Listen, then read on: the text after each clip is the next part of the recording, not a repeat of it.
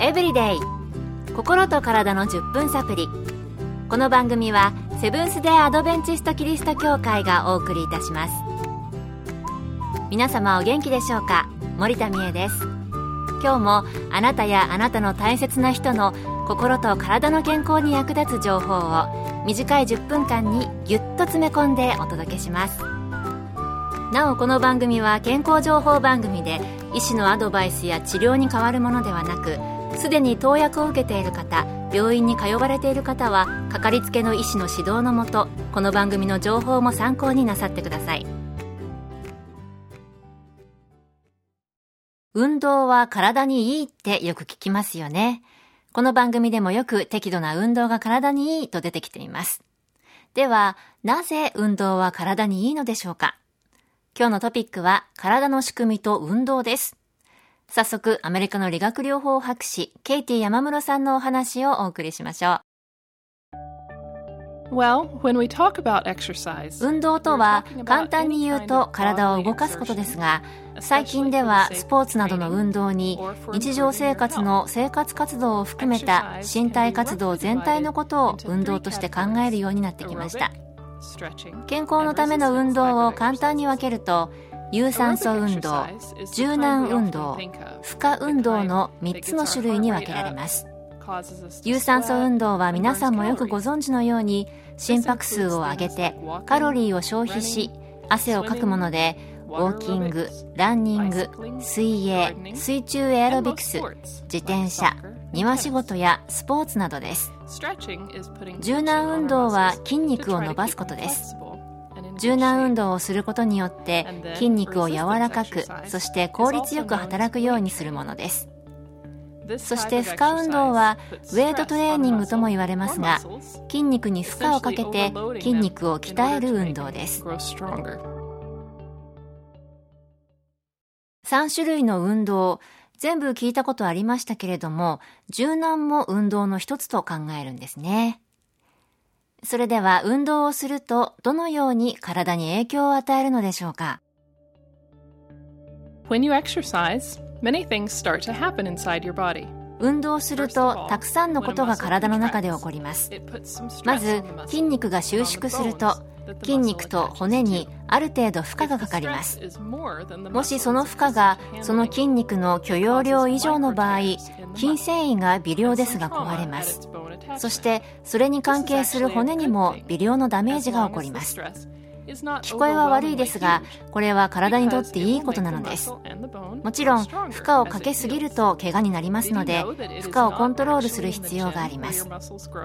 この壊れた筋繊維が修復して筋肉が成長していくのです。ジムでトレーニングをしている時に筋肉が成長すると思っている人がいますが実はトレーニングを終えて休んでいる時に筋肉が成長するのです。なので筋肉の成長のためには負荷運動などのトレーニングをした後はしっかり休む必要があります。筋肉以外でも有酸素運動などの運動によって心拍数が上がり体温が上がり血液の循環が良くなります。そうすると毛細血管が開いて体の至る所に栄養が行き渡ります。肺が活発に働きたくさんの酸素を取り入れて体の中からいらなくなった二酸化炭素を外に出します。運動すると内分泌系の働きも活発になりドーパミンや成長ホルモンなど体にとてもいい影響を与えるホルモンが分泌されるようになります。さらにインスリンの抵抗性も低くなるために血糖のコントロールがされやすくなります。このように運動によって細胞レベルでもたくさんの素晴らしい働きがなされ運動を続ければその働きがもっと活発になっていきます。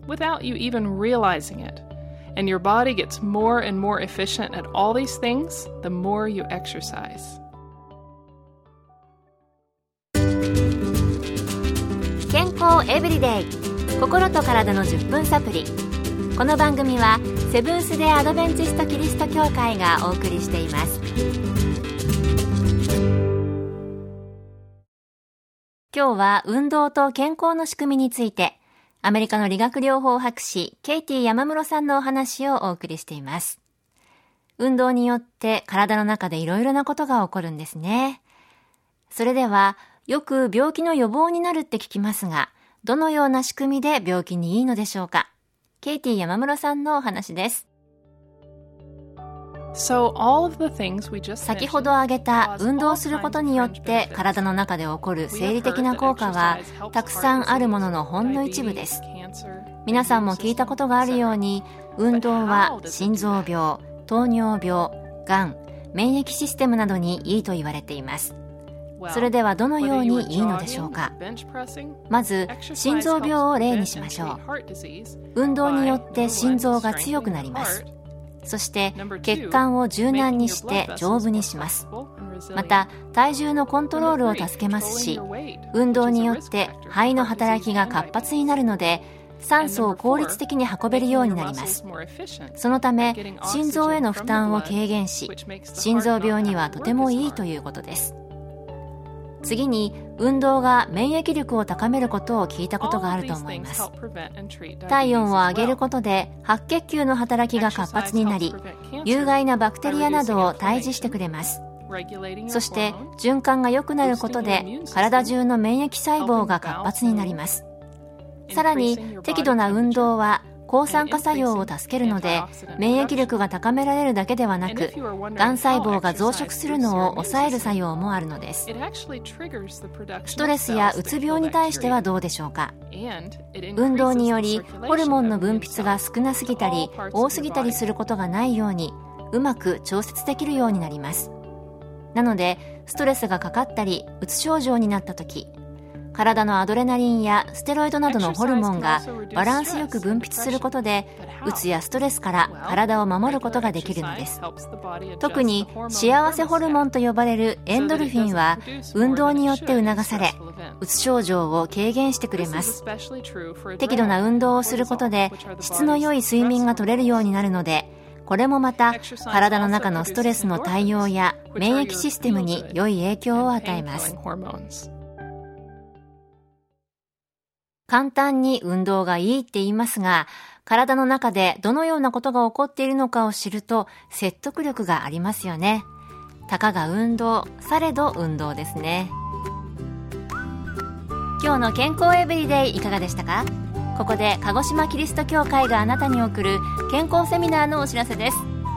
明日に希望を病気に負けない生き方食べ方という健康セミナーを9月27日から29日の3日間セブンス・デ・アドベンチスト鹿児島キリスト教会で開催します。